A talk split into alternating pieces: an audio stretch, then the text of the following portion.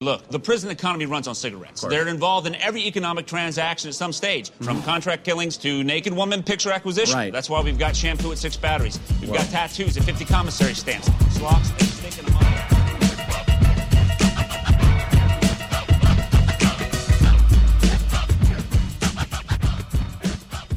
Hey, welcome to Planet Money. I'm Chana Joffe Walt in Seattle. And I'm Adam Davidson at Planet Money headquarters in New York. It is Wednesday, April 15th. So, Adam, right before we sat down here, the Bureau of Labor Statistics let us all know that the prices that we pay for goods and services they're lower this year than they were last year. Yeah, and that is the first time in over a half century, in more than 50 years, that the prices U.S. consumers pay this last month is less than the comparable month a year ago. And now that, you know, regular listeners to this podcast know that we're very scared of deflation, that deflation is worse than inflation. I don't want to go into the whole thing because we've gone into it a million times. But, um, but we're told not to worry so much that this is prices going down, and that normally means deflation, but that um, that the core of the CPI, which means consumer price index, actually went up. That what pushed the prices down um, into negative territory was things like food and energy prices that generally fluctuate an awful lot. So um, we're told not to worry so much, but obviously, if we see this happen month after month, then we worry. And we'll tell you when to worry, right, Chana? We will let you know. Okay, but that's not really our indicator, right? That's a yeah, that was just a little. Yeah, that was just a semi indicator. Planet Money indicator today is one godzillion. All right, Chana. We here at Planet Money, you're new to the team. We use real numbers. Ooh, Smarty Pants Global Economics reporter. Godzillion, I've heard of it. Haven't you heard of it, Adam? I mean, I've heard like children using it. But um, uh huh, uh huh. Well, that is my point. Godzillion, you've heard of it. I've heard of it. It's an indicator of our total big number ignorance. Right, like when you hear a million, what's a million? It's hard to picture. Uh-huh. That's cute, Adam. Yeah, we're way beyond millions here. Billions, trillions, numbers that we're throwing around like candy. We are going to get into them today and we are going to understand them well, we're going to try, right? Uh, I, and I'm in your hands on this one. Um, and and you you're going to explain to us why we don't easily grasp these big numbers, right? Exactly. But first, we're going to get into a little news story here that, of course, involves a big number. Right. Uh, we are coming from Laura Conaway, who's sitting right next to me in Planet Money headquarters in New York. Hi, Laura. Hi, Adam. I would like you to refer to me from now on as Laura Notre Dame de Bois, please. All right. Um, I feel like I've been away a lot, and you and Chana have just taken this whole Planet Money thing off in a very odd direction. What's going on? Uh, that is my NPR name. It's kind of an internet meme, and I'll explain it in the podcast post today. And then you, Adam, and you, Chana, can get your own NPR names too. Um, all right. I'm, I'm, a little nervous for some reason, but okay. um, I already have, you know, an NPR name. I call it Adam Davidson. Uh-huh. All right. So, so what's your big number? The big number is 32.6 billion. That's the amount that China's foreign reserves fell by in January. Okay, so uh, foreign reserves are when a central bank of a government owns a bunch of foreign currency, they keep it in reserve which is why they call it foreign reserves. And yet, generally, they do that to protect that country, uh, to protect the value of their currency. It, it, makes the economy more able to withstand shocks, that sort of thing. And uh, a lot of what China has, some huge percentage, is government debt from the U.S., U.S. bonds. Exactly. And the question for today is what exactly are they doing with that debt? And I started down this kind of complicated path when I picked up my New York Times on Monday and the paper said, I'm just going to quote it, it said, the Chinese government actually sold bonds heavily in January and February before resuming purchases in March. And I, Adam, walked away with the impression that China was selling off its U.S. bonds. Right. And that that could be a trigger of panic because, you know, we've been hearing this you talked about a meme. This is an economics meme that China is one of our largest creditors. If they start selling our bonds, then the U.S. will have a hard time uh, getting people to lend us money. And especially at a time like this, that could be very disastrous.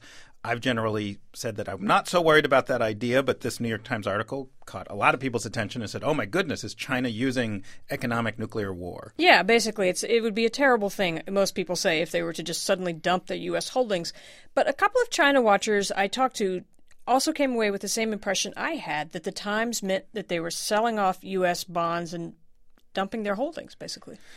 So you did an excellent thing. Whenever China reserve currency comes up, I think we here at Planet Money, uh, to quote uh, to quote our favorite Bloomberg on the economy, we call 1 800 Brad Setser. Yes. We've had him on our show. He's an economist with the Council on Foreign Relations, used to be basically a running partner with Nouriel Roubini, and he's been a big help to us and to many people. So if anyone would know what China's doing outside of China anyway, it's him. Yeah, it's him. Brad Setser spends a lot of his time swimming around in, in deep data on China and trying to overlay one set of data with another to understand it. Setser told me the same thing that I heard from the currency folks at Brown Brothers Harriman, who've been up in arms all week about this Times piece. Setser says that the drop in China's foreign reserves is mostly a matter of changes in the exchange rate, and it's kind of simple in a way. He says that some of what China holds is in dollars and some of it is in euros or yen or whatever, but they report all of it in dollars. I see. They say we have a trillion dollars, but it might be 800 billion, and I'm just making these numbers up, and 200 billion in euros. But if the value of the euro goes down, which did happen against the dollar, um, then China's central bank will report that its foreign reserves went down. And they say that in dollars. They just translate the euros into dollars. And it might make you think that they were dumping dollars. I had Setser walk me through some of the exchange stuff. Well, in January, the euro fell against the dollar. Okay. So, uh, you know, I'm making these numbers up, but they're roughly right. At the end of December, uh, a euro was worth uh, 1.4 U.S. dollars, uh, and at the say at the end of January, the a euro is worth 1.3 U.S. Okay. dollars. Okay. Uh, even if China didn't uh, buy or sell a cent, the dollar value of its reserves, as it reports it, would fall. Euro goes down. The value the value of the reserves goes down. They report that in dollars, therefore they report having fewer dollars. Exactly. Okay. Um, and so that's basically what happened in January. In and the- February? February, the dollar was a little bit more constant against the euro, so there was not a big effect, but there was a little bit of that effect. Okay. Uh, and then uh, in March, the euro uh, rose against the dollar, uh, and that pushed China's reserves, reported reserves, back up. Now, Adam, what Setser is saying is really very different from what's in the New York Times report, and it made me wonder whether the Times had interviewed him. So I asked Setser. Did, did did the Times call you by any chance on this Uh, he he tried, and I was uh, I missed his call on Sunday. Oh man!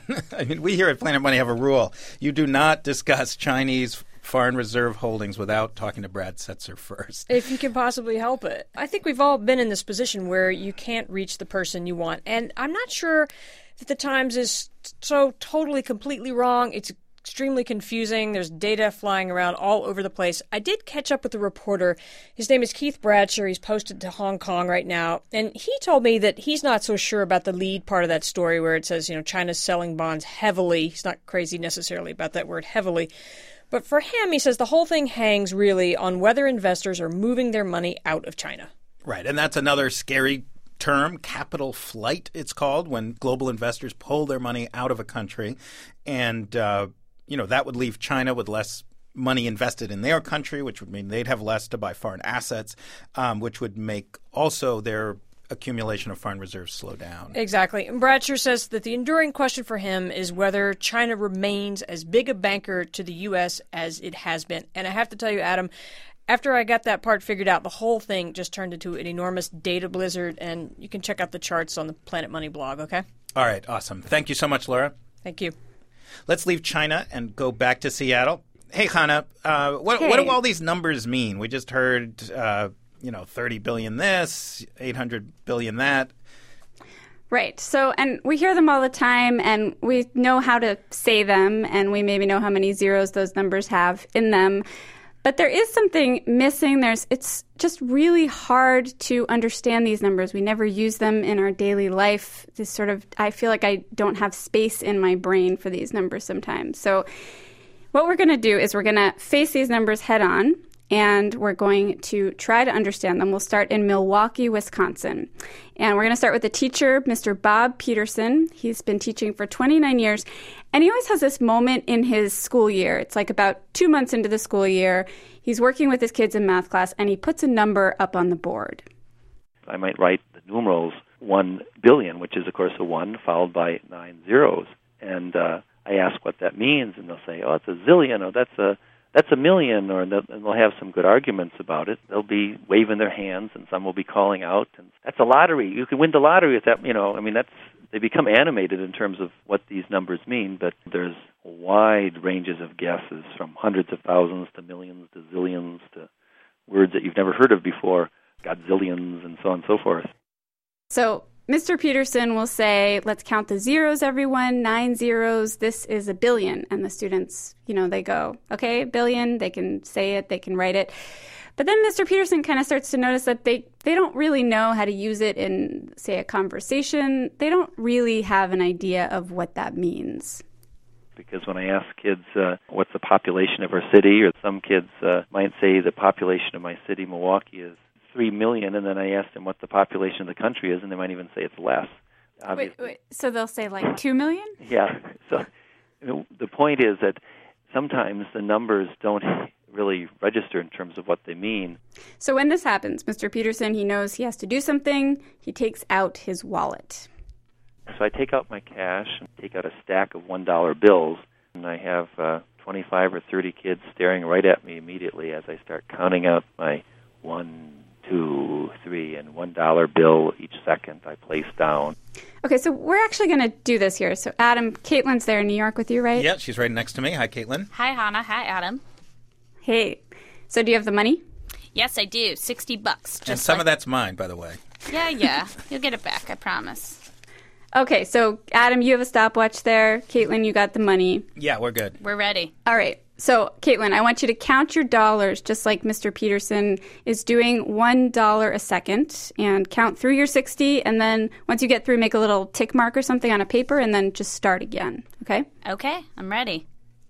One, two, three, four, five, six. Okay, can we actually seven, turn Caitlin's eight, mic down though so that we can keep 10, going? 11, All right, 12, we'll come back to her in a little bit. All right, but Caitlin, I want to I want you to keep counting. All right. 17, 18. Okay, and let's go back to Mr. Peterson's classroom. Eventually, I say I've discounted sixty dollars in sixty seconds. How much that, how much is that in a minute? Just making sure that no sixty seconds is in a minute. Okay, that's sixty in a minute. But how long would it take for us to count up to this number, a million? I ask, and then the kids guess, and two hours, you know, three days, and I'm trying to figure that out. And eventually, a number of groups come up with uh, the answer, which is about 11 days and 0.7, depending how how you figure out the hours and stuff, and uh, and that really blows the kids away. Wow, it takes that long. But then comes the big one, which I put up a billion. How long would it take us to count to that? And pretty soon we find out to get to a billion, it would take you know, counting us 33 years, and they're amazed at that. Uh, wow, I'm not. My dad isn't even that old. They'd say, you know.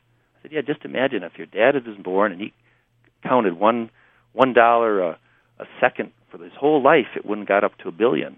And they're just amazed that the number is so large, and they start to get a glimpse of its significance. Even for those of us whose dads and even selves are a little older than 32, um, it, you, you start losing track. So, um, you know, I certainly know from getting emails from listeners or talking to listeners or friends that when they hear these numbers, it's really hard to dis- what's a million, what's a billion, what's a trillion. It's just hard.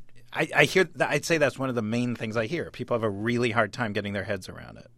Right, and there's a reason for that. It's actually been scientifically proven that we have a hard time with large numbers. I talked to this neuroscientist, Daniel, on.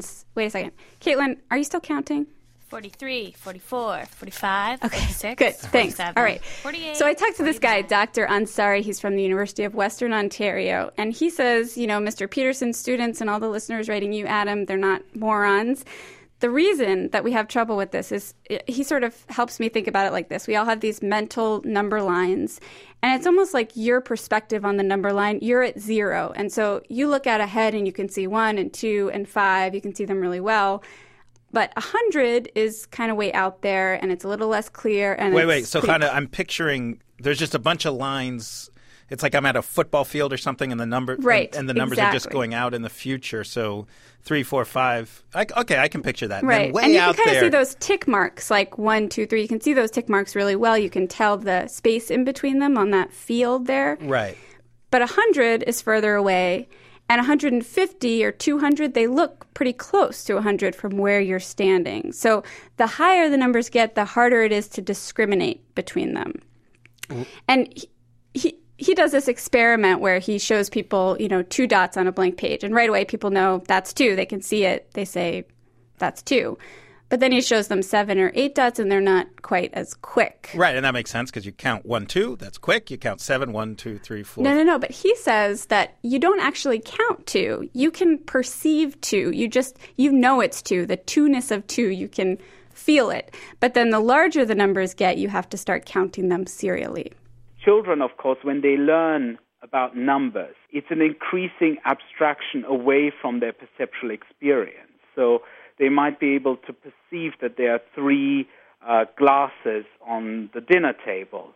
And then, you know, they will link that uh, perceptual representation to a linguistic one, the number word three. And then they will go on to link that number word onto an abstract symbol, an Arabic numeral, the Arabic numeral three. So you have this process of, in, of increasing abstraction and linguistic representation as well. And then once you have the linguistic symbol in place, then you can start to represent, at least linguistically, these larger numbers.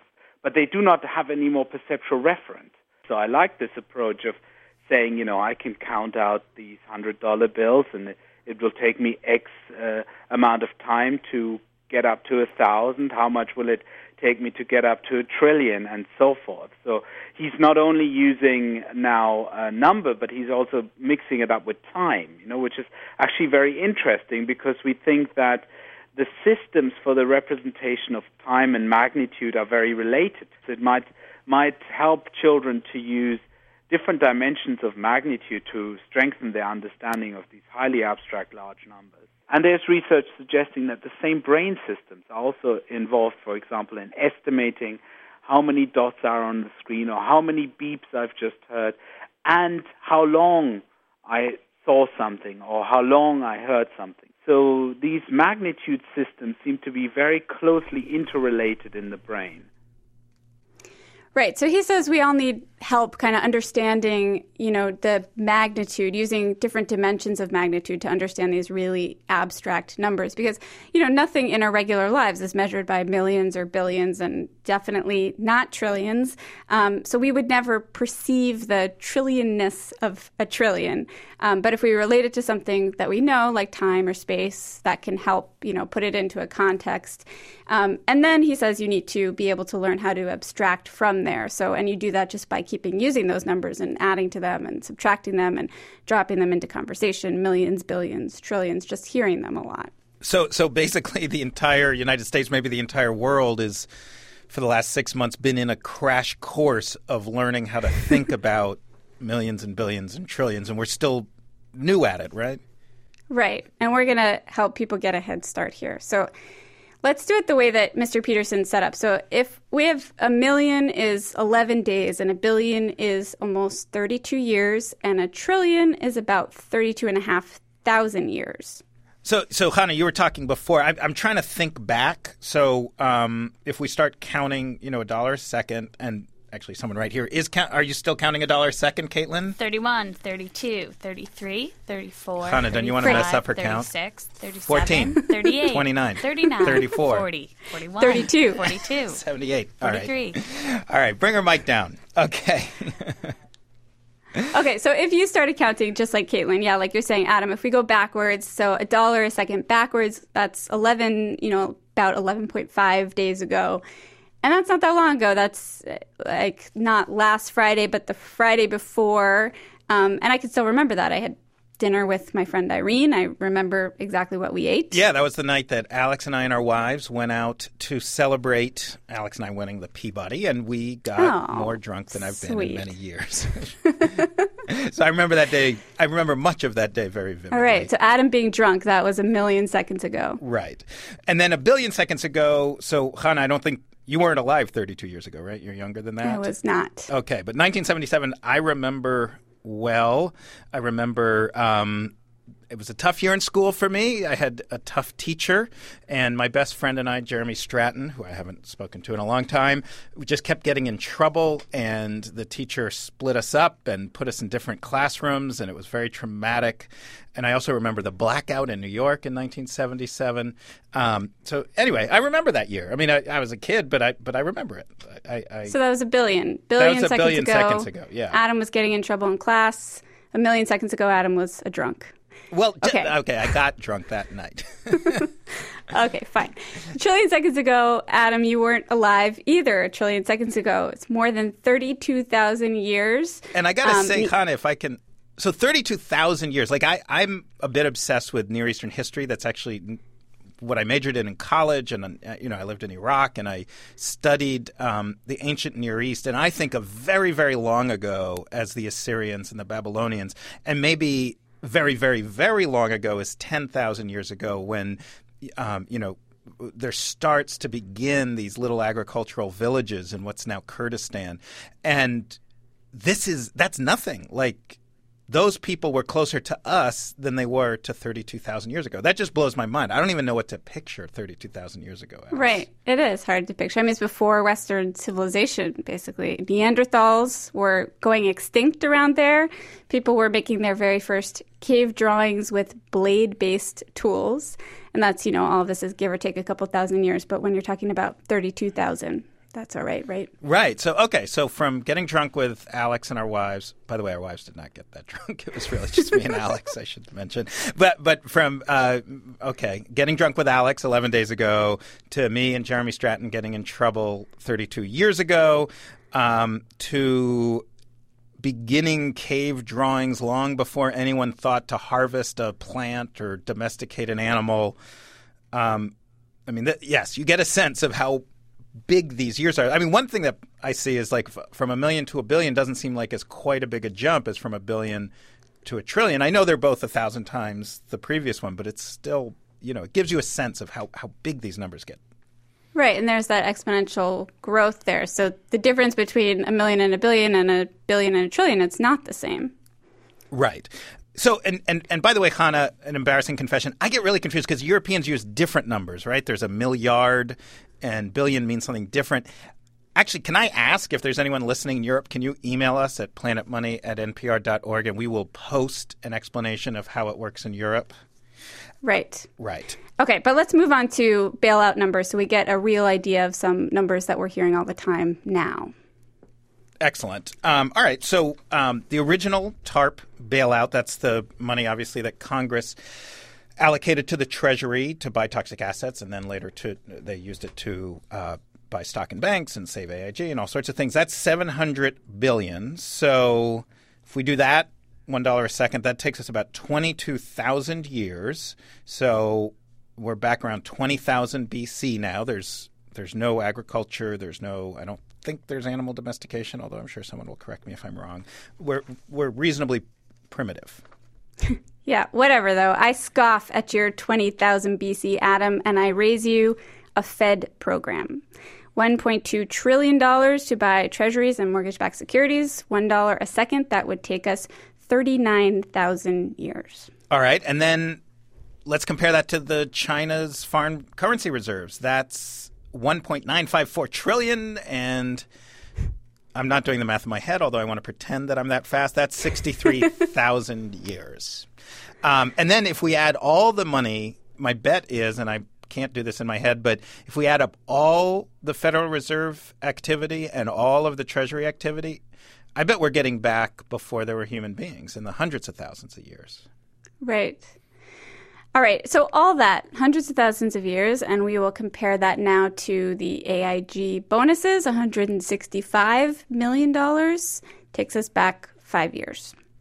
Wow. I mean, that's yeah. That that that makes you see how how how meager that is. But let's just make ourselves feel how meager we are. Um, Caitlin, are you still you still counting your? Okay. Okay. Okay. I think All you're right. done. Right. Yeah. Okay. So. How, how how much is our podcast worth? So I've counted through my $60 14 times. I have 14 ticks. And then I've counted $34 on top of that. Okay, so 14 times, that's 14 times 60 is 840 plus 34 is $874. 874. Hundreds. What are hundreds? Right. Hundreds are nothing. So that 874 is about 14 million. So if we wanted to do this podcast, if we wanted the length of this podcast to equal those AIG bonuses, so the bonus, I'm just going to do the math here. The bonuses. So the bonuses took us about five years. Right, which So that is 157,784,630 seconds in five years. in five years. So minus 784. My head hurts. No, no, we can do this. so uh, divided by 874. So we would have to do 180,530 of these podcasts to equal the AIG bonuses. Wow. Oy. We're going to do All it, right. guys, Yeah. if we stay here all night. Oh, wait, Can we no. do a Godzillion podcast, please? Sure. Why not? Sure. That's roughly 4.7 million years. All right, so we have links to lots of different ways to think about large numbers. We are thinking about them in terms of space and football fields and tomatoes and doormats, all on our blog, npr.org slash money. I'm Chana Joffe-Walt. I'm Caitlin Kenney. And I'm Adam Davidson. create, cause there's money to make. To be a billionaire takes hard work for years. Some nights I shed a tears while I set a prayers. Been through hard times, even worked part time in the next man's quarters. Breaking my back with a shack for headquarters. All my manpower for four bucks an hour. Took the time and wrote rhymes in the shower. Shoes are scuffed cause the road gets rough, but I'm a